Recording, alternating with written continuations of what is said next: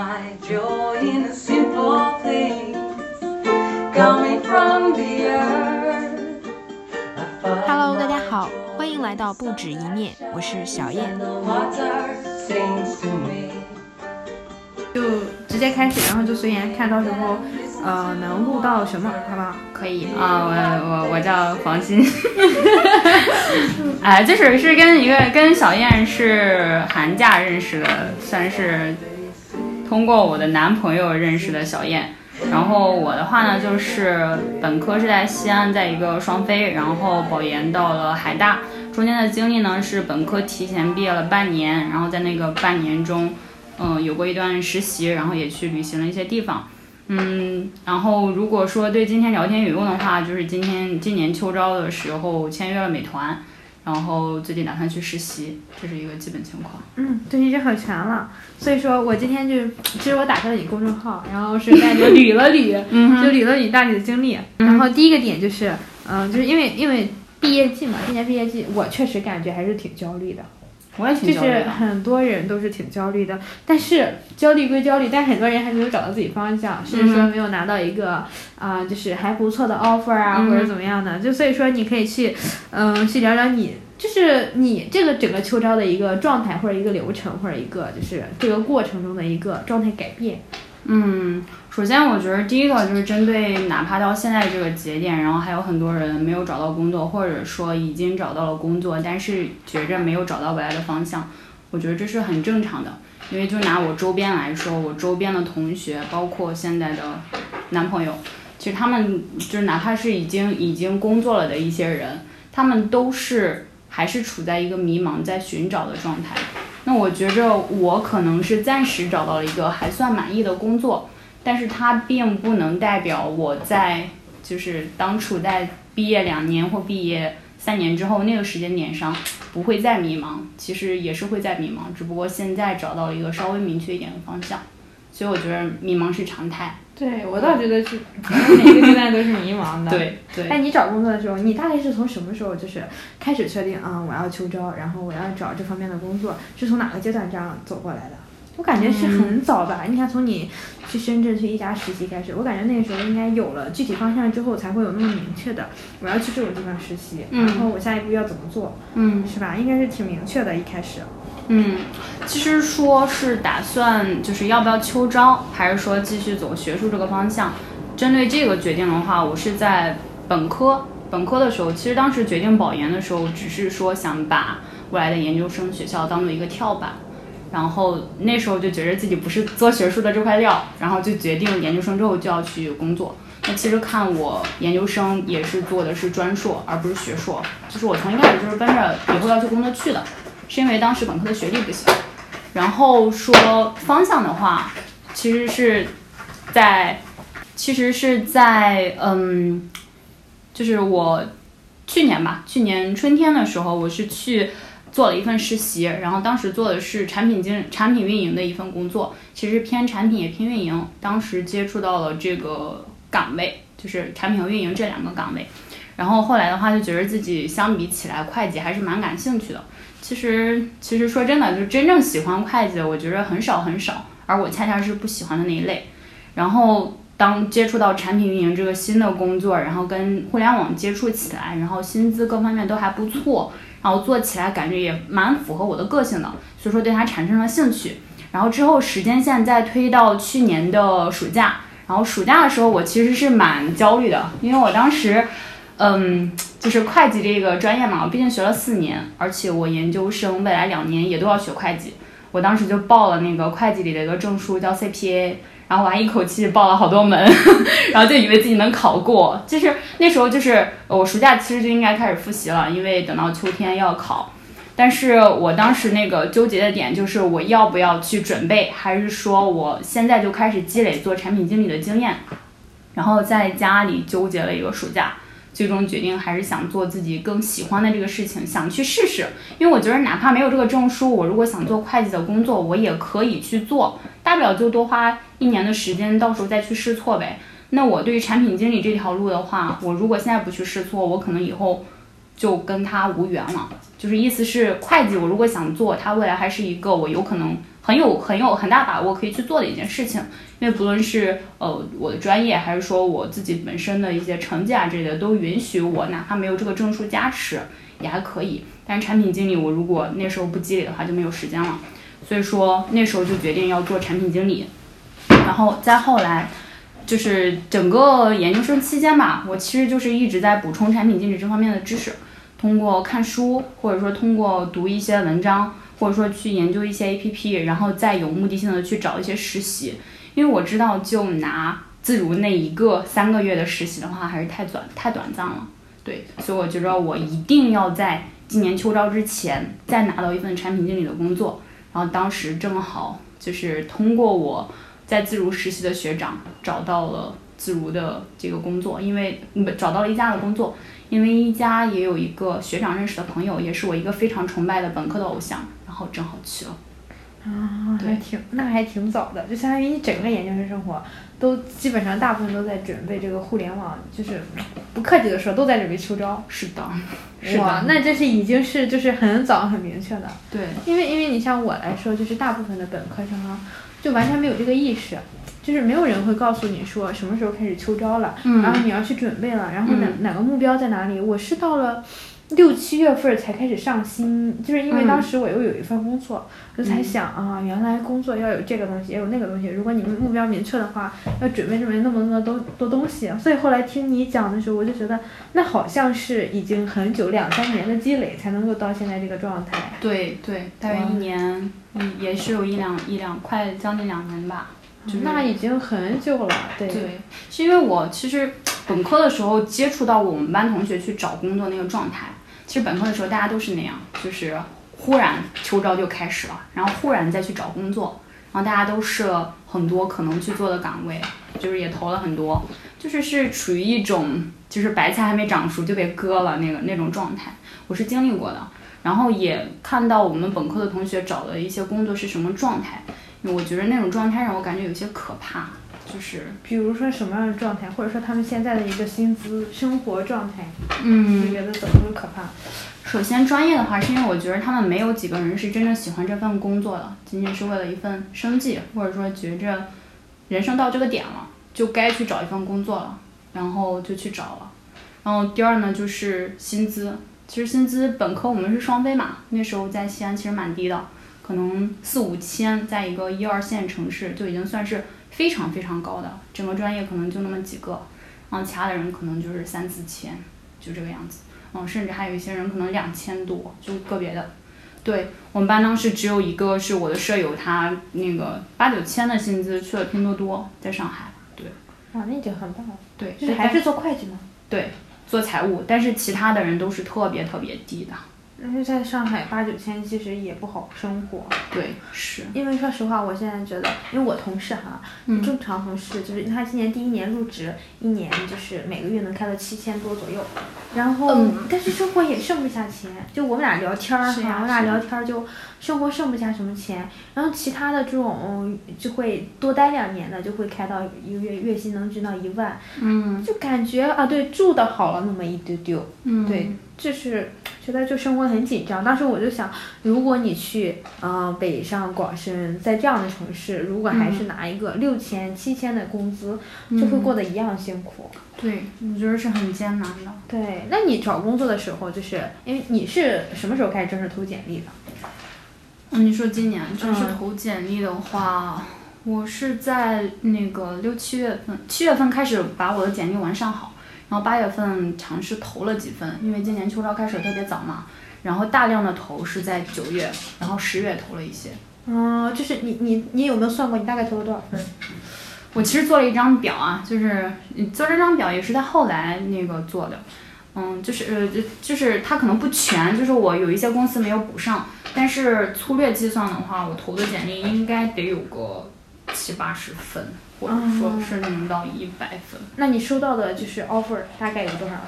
我收到了 offer，因为我前段时间手机坏了，嗯，所以说后面的就是因为当时后面也签了美团嘛，我也确定要去了，所以说手机的一些电话可能没没接到。但是就是根据跟面试官聊的情况来说的话，当时就是五八哦和一加嗯，嗯，这两个我我不确定过没过，因为那个 HR 面的时候，就最后一面的时候，感觉还还都挺好的，前面也都挺好的。然后后面但是没有收到那个电话，因为那段时间 很多电话都都接不到。然后，嗯，拿到给我发 offer 的话是有苏宁、携程，嗯，还有美团，嗯，还有一个是都是大互联网公司哎。就是算是一些中厂，然后中大厂，然后美团算是排名比较靠前的一个大厂。哦，那已经很不错了，就是因为我我有统计过，就因为我没认认真真投，就是我那时候非常忙嘛。嗯。然后我身边有人跟我说，他大概投了几十份，其实海投的，嗯，能收到回信的都非常非常少，就是收到回信就很少。那所以你这个已经是收到回信很多了。嗯，我我具体没有统计那个那个通过率啊，就是一面就是笔试通过率啊，一面统计。我我其实挺之前挺想统计的，然后后来那个电脑重装了一次系统，然后那些表找不到了，我后来没有也没有去统计它。嗯，其实我因为我我最开始我九月份的时候也是差不多投了个四十多份，就差不多三四十份那样子，但是后来被一个算是秋招整个在帮我的一个朋友被他给批斗了一顿。他说：“你这至少也得投个两三百分吧。”嗯，那你这个朋友很厉害。对，他是已经工作了还是？他算是一个我的我们的学弟吧。他今年算是今年刚刚毕业，算是一个我的一个学弟，但是是一个陌生人，就是在呃网上认识的，就是也是在一个求职网上认识的。然后他当时其实是帮助别人优化简历，也帮助别人去就是做一些咨询，别人给他一些钱，就是帮助怎么样去秋招。嗯，算是一个。然后当时我给他发了那份那个简历之后，不是说可以免费改简历嘛？然后他当时看到我的电话和我的，就是看到我是西安的，他以为我是西安人，以为我是老老乡。然后聊着聊着觉着挺投缘的，然后他就免费给我指导了，算是一个很好的朋友。很好哎，对我觉得很有缘。然后就就过几天去北京，肯定要请他吃饭，就那种算是一个。我觉着算是一个我的人生导师了吧，已经算是一个。对，在这个关键节口，我觉得很多人是很需要这种指导的，而不是学校里给的那种什么指导，就是嗯，过来就讲讲那是什么东西。就我去学校指导那些人，他自己都不懂这个。我说真的，就是我是整体有这种感觉，学校指导那是什么呀？是的，他一点用都没有。所以你这已经是，我觉得是一个就是很不错的一个成果了。算是蛮幸运的吧。对你那个时候是全职，就每天都只做，就基本上大部分时间都投在这个啊我要找工作上面了。因为我那个朋友，因为也是他也是清大的嘛，他是互联网的，现在去了字节。嗯。他整个九月份、十月份、八月份、九月份、十月份，还有十一月份，甚至十一月份，嗯，十月份中旬收到了字节的最终通知嘛。嗯嗯。然后全都在全全身心的准备。嗯，其实我。也是一个，就像你刚才说的，也是一个全身心准备的。因为就刚才回来的路上，我不是也跟你说嘛，就是其实当时，嗯，七月底，七月三十一号，我实习辞职了之后，我其实可以在深圳再找另一份实习的。但是我当时为什么没有找呢？是因为首先我觉得我想去做一些其他的事情，就例如说去摄影啊，或者说去写认真的写一下开题报告啊。然后其次是我认为就是实习，它其实实习生如果拿出三个月、四个月去实习的话，其实做的事情真的非常非常基础。除非我拿一个 BAT 这种腾讯，就就这种可能给我的，对，可能能再优化一下我的简历。但其实作用不大，就是嗯，我能理解了，就是就那你们那时候就是全身心准备的话，就是全身心投简历，全身心改简历，然后就是做题，刷面经，对，算是吧。我当时是因为他那个考的题不都是有那个考公的题嘛，我还专门买了一一本书去刷了一下大题的题型。嗯，对，因为刚开始的话笔试通过率太低了，而且那些那些我我面的。就不知道为什么我我我面的大厂都是在最前面，所以我前面挂了很多，嗯，那你有的笔试就很可，就是但是到现在，但是因为前面就是最开始的时候，因为大厂开设比较早，然后那时候我笔试都过不了，嗯，就是或者说笔试就被刷了，就是是那种状态。然后后来觉得不行了，一定要去刷一下这些题，我就专门买了一些国考的题去刷，然后去看，然后算是总结吧，就记到我的一个笔记上。对，就是我能看出来，因为你发给我你那个笔记，我就觉得哇，你是在这方面用了心的，我就会觉得我根本就没有时间做那个事情。是。对我甚至我当时就是忙到一种什么状态，因为我是别的原因嘛，就是忙到了一种我过了，然后他跟我约笔试或者约面试，周六周天我没有那个时间嗯。去那个时间去做题，嗯。对我就会有就是包括给我打电话面试的时候，嗯我当时在上班，我怎么接电话？我有那种，就是是会有一部分时间会崩了的那种，所以我觉得就是还是给我的感触还挺大的。包括我那个朋友，她男朋友不是去字节嘛，嗯当时准备面试的时候，她男朋友就是是技术很厉害，嗯嗯因为清大的就是基本上很难去进这种大厂，他好像是我们学校。呃，就是我们学校好像就两三个去进了，他们整个学院计算机的两三个进了自己，就是技术岗。嗯然后他当时就是，嗯、他有一个播客，天天写题，天天写题，就就真的，因为他面试就是题，哦就他有一个播客，我我因为我有写那个博客的习惯嘛，嗯然后我那个朋友同朋友说，同事说他也会去看博客，因为他对象写，我说你对象写啥呀？写题，天天写，写了四年。我那个时候就很，我就觉得，嗯，真的是全身心准备。他说他也是看到他对象去准备之后，哇，原来秋招、春招是要全身心准备的。嗯，对，因为我看军桥那个时候好像都没有准备过，对，所以我自己是就没有上心过这些东西，所以我觉得我去接触是很晚了的。嗯那所以你出现是给了我一个，我觉得哈、是给了我一个另另一个方面的一个指提醒。嗯对我就开始去搜索这些东西，大体了解了很多这些东西，但是没有时间去做。嗯 对，所以说，呃，我觉得也是我失败的一个原因吧。但是还是吸取你们的经验，就是觉得还是包括现在看张鹏，现在全世界、就是全国各处跑，各处考公务员儿。嗯就是我就说，嗯，毕了业没点钱还真不行。是的，对你考公务员儿这几个月，他得花了一万多嗯了吧？对几个城市下来，我说正常没有钱，考试都考不起。是呀是呀，，对，就很难。嗯，那我们秋招这个话题过去了吗？你还想，你还有什么想说的吗我？觉得如果说有用的话，我再补充一点嘛，就是行就之前我的那个我实习的那些 leader 或者说一些朋友给我的忠告就是，一定一定要把自己的实习经历，包括在学校的经历，一定要梳理一遍，然后一定要写下来。哪怕是什么什么网上说的那些 STAR 法则啊，或者什么那些都就是能用的，就是可以用一下。但是关键点就是一定一定要梳理一遍，一定要把它写下来，然后心里背熟，就滚瓜烂熟这种情况。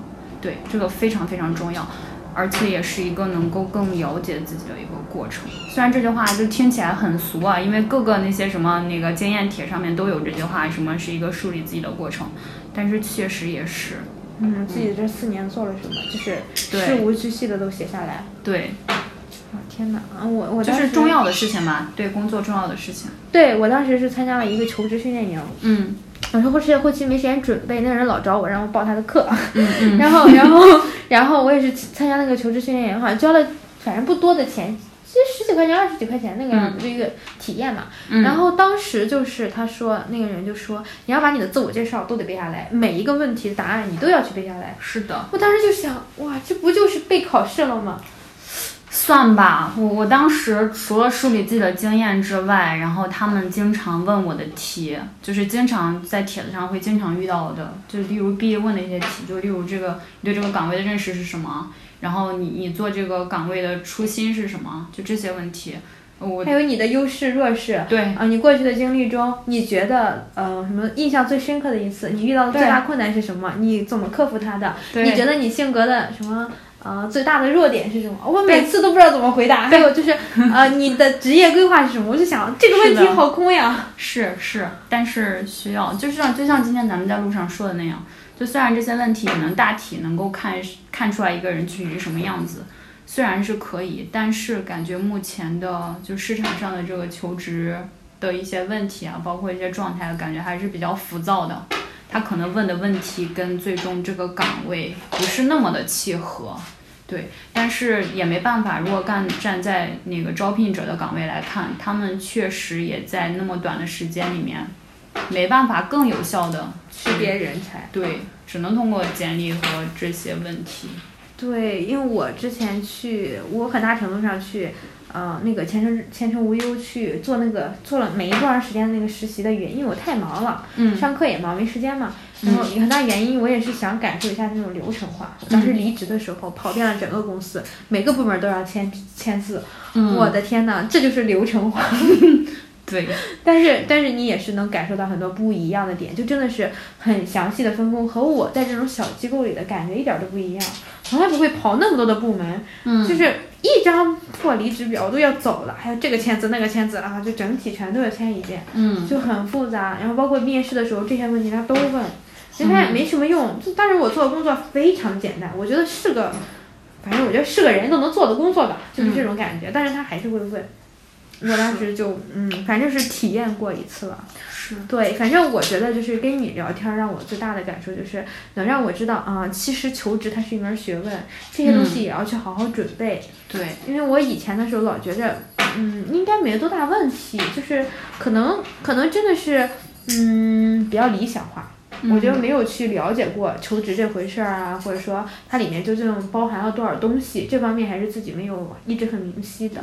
包括我觉得我身边很多朋友，嗯，都是不理解求职是个什么概念的。嗯，就我们上一次上一个英语课，嗯，讲到是求职的部分，刚好被老师强制拉过去当面试官，嗯我发现都没有人会问问题。然后我说你去百度搜。就是去百度搜，你会发现很多问题。他们，我发现我身边的人没有这个概念，完全其实，所以我就意识到这是一个普遍状态。嗯，是很多人是不知道求职需要准备，求职需要嗯、呃、准备答案，像你和考试一样，一丢丢的去准备去研究套路的。嗯，对，我觉得这一点还是嗯对我影响比较大的吧。嗯嗯，哎，那我有个问题想问你，嗯，就是因为我总感觉你是一个对自己的探索比较相对来说比其他人更深入一些的。那你之前对一些你求职的大体方向没有一个大体的一些方向吗？我其实我之前你知道吗？就是为什么我今年求职那么仓促？就是我之前的时候我没有打算，就是我之前可能大三到大四之间，嗯、我打算 gap 一年来着，嗯、就出个国参加个项目，所以我大三工作了一年，钱也攒够了，嗯，但是你出不去了，是整体对我的一个规划有一个冲击。特别大的冲击，然后包括当时，因为下半年没怎么挣到钱嘛，然后我当时就陷入了一种很焦虑的状态吧，我觉得是这样，因为我当时是给我自己留出了半年，好好再去准备这方面的，结果疫情一来，就是我所有的计划都被打乱了，嗯，所以那个时候其实，所以我之前没有对这一块探索很多，说真的，嗯、因为我。嗯，我老觉着是我还有一年多的时间，就我先把手头的这个事儿做完再说吧。结果出国也没出成，嗯、然后 gap 也没有希望了，然后直接就打到大四了。结果我大三又做了一个非常，我不能说是愚蠢，我觉得还可以的，就是可能有人跟我说这么早还就不大好嘛。我当时就真的把我身上攒了一部分钱，就全去还了我的贷款。嗯，我身上就身无分文了，就是下半年可能到了一种，就是如果我不工作，我就养不活我自己的状态。嗯，所以我当时就是首要之急是找个工作，先把自己养活。所以当时求职就是顺带看一下的事情。嗯，对，所以我但是也也不后悔吧。包括我这半年相对比上半年就是全职的更多一些，嗯，包括工作你更熟了一些。我是在工作中探索了自己很多东西的。嗯。包括我对一些工作的具体要求，就是，嗯、呃，加班到什么样的地位，就是我加班啊，或者说，嗯、呃，一些公司的制度运作呀，这些东西，我开始有了我自己的一个标准，嗯，我能知道有些东西我是接受不了的，有些东西我能接受得了，所以说实话，我觉得这能让我在选工作的时候自己有一个心里有一个标准，但是同时也让我有一点点。佛系就觉得大部分工作都是这样辛苦，重复又重复，然后怎么怎么着，所以我现在就是上一次面试的时候，那个面试官跟我说什么什么工作什么困难怎么着，我说困难是常态，工作就是不断的解决困难，就是我没有办法像嗯普通求职生说出那种就是很那种很很理想化的东西，我现在说不出来了。嗯，我觉得对我的心态有点皮，就是但是对面试不好。但我感觉是更落地了，嗯，可能是，就看看下年下半年春招吧，因为我最近也挺焦虑的，就在处在一种，嗯，其实做这个工作也可以，嗯、就是也能可以说是生活的一个平均水平，还可以，就一个月挣七八千，好的时候能挣一万多，嗯，对，但是就到顶了，嗯就我就看不到我的往上走的路径了。包括因为是创业公司嘛，嗯钱是一回事儿，但是成长空间不是太大了。嗯嗯，就是没有人能带着我，反而就是从现在开始，我要带着别人去成长了。嗯我不喜欢这个状态，所以我也是，就是在两边徘徊吧。打算今年多挣一点钱，下半年就换个换个轨道，或者说转个方向，这个样子。嗯对，所以我是啊、完全就是被这个疫情打乱，然后现在 刚刚想要回神的状态，有点佛系。嗯我现在有点佛系，有点虚无主义那种状态。其实我们班也，我们班很多人也是，就感觉很多很多人都是被疫情打乱了。嗯，就是包括你刚才说的有些虚无状态，我觉得我最近也是。对啊，我就觉得，那生活有什么意义？我刚才来的时候，我就下地铁，啊，大家都是上班，都这个点点下班，然后这点回去找个饭吃，然后回家，你在哪个工作，在哪个城市，都是这样的日子。是我就我啊，当时在想，为什么我非要去换个城市，还非要？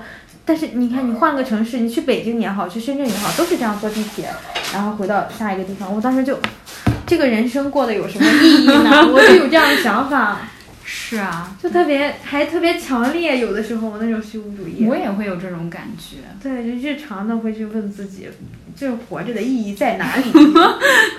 对，我会找不到。我也会，就是我觉着我去年，嗯，就研一的时候那种状态，还是比起来现在还是更理想主义的。嗯，我觉得我今年就是，包括对工作啊，包括对生活啊，可能说稍微堕落了一些，嗯，就是算是吧，没有没有，就感觉最近也挺虚无的。嗯，还有就是感觉更现实了一些吧，就是能体会到那种九九六是什么状态。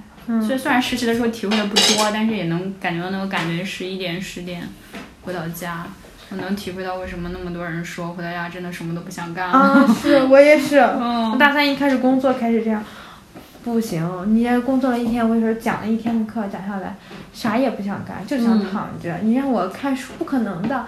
刷个剧，我就我就是有时候刷个剧都就只能刷个剧那个心思。嗯，对，就非常的累。我那天给学生补课，从两点讲到六点半，然后，讲到我最后那个半小时上不下去课了。嗯，我说你们先自己讨论一下吧。我说我也讲累了，我要休息会儿。就但但是我我感觉你给我的感觉就是感觉你还就是感觉你输出一些公众号啊很频繁，包括感觉你读书读的也很就是那个速速度很快，我觉得你还是会抽出很多时间去做这个的。可能，嗯、还是会有时间的。比如说，我是有学校的课的，嗯嗯学校课的时候，虽然周二非常忙，就上午一节，下午一节，晚上一节，嗯有时候还要开个会，但中间还是会有时间。因为我会觉得，如果我不读书，我会觉得我一天下来啥也没干。哦，我也会有这种感觉。对，就是你已经把它当成习惯了，你会就像你不吃饭一样，你嗯会觉得很难受。嗯，对，我觉得是因为这个点。那你有恐惧过吗？就是等到你工作之后，会不会这部分时间越来越少？我是有这种恐惧的。然后我觉得不会，不会。我觉得是什么？我现在就是一个工作状态，工作状态了。我觉得 可能说就是，嗯，我觉得工作之后总比现在好，因为因为有一种，我现在还好，周四我能空出来。我以我之前前一段时间的时候，周一周二。周三上课，周四周五周六周天，包括周三下午要工作，嗯就没有一天休息的时间。然后我现在觉得，如果我工作了，好歹还能拿出来一天、或者半天去休息。嗯但是也有一点深有感触啊，就是工作大半年，去年还好一点，今年，嗯，有一点这种感受，生活和工作是不可能泾渭分明的。我也感觉。你包括我是两个微信号，对吧？嗯然后我你去年真的是泾渭分明，就工作就是工作，呃生活就是生活，微信上面泾渭分明。现在不是了，我做的视频号，有一天我转给我朋友的时候，我工作号偶尔点了个赞，就有学生看到，嗯然后然后就开始就觉得你跟学生熟了之后，就开始你会去分享你的生活，因为你跟他们特别熟了，他们就会变成你生活的一部分，就是会意识到。嗯，生活和工作就是可能说不太分得开，我已经很尽力把它分开了，还是会有一些地方会去交叉呀，会去怎么着，所以我现在觉得啊、呃完全分开才是一个最理想化的状态，就是不大可能实现的状态。哎，那今天正好是我一个疑惑，我还在想，等我去实习要不要设两个微信号？你怎么想？我我觉得不用，嗯就是为什么？就比如说，因为我现在这个工作是因为我的身份原因，嗯我必须要隐藏，嗯然后我必须要设两个公众号，还有一个就是培训机构有点营销的概念，我要转发一些啊、哦，对，那种东西。但是我觉得，嗯，就是你去工作了之后，你是一个鲜明的形象。嗯你加他们的微信号的时候，人家不会记住你是因为什么，你是哪个职位，但是会记住你个人的符号。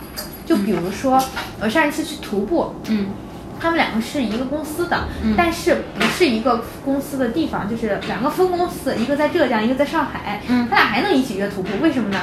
好友加了个好友，他发现他哎他的朋友圈里面去徒步，然后他俩又同时放假，对不对？就可以一起约了。就这样也可以让你在同事中去建立另一个形象，你同事不会觉得你就是一个冷冷冰冰的。呃，人啊，或者之类的，甚至说你在你的公就是空间里表现出来你某一方面特质的时候，公司的别人看到的时候会去想到你。嗯对，虽然说我不会去在工作号里发我出去玩儿啊，或者说组织一些东西的时候，不会去发这些东西，但是我公司同事以前有我私人号的，都知道我有这方面的技能啊，或者怎么样，就是一到问什么事儿、联系什么事儿的时候，都去找我。嗯对，这我反而觉得这个这是某一方面，就是凸显你的一个其他形象，或者说可能说你现在做的这份工作不是你特别。嗯，就是我要一直做下去的，反而你的另一个方面会给你另一些机会，会让你和你其他的同事沟通起来，没准更能找共鸣。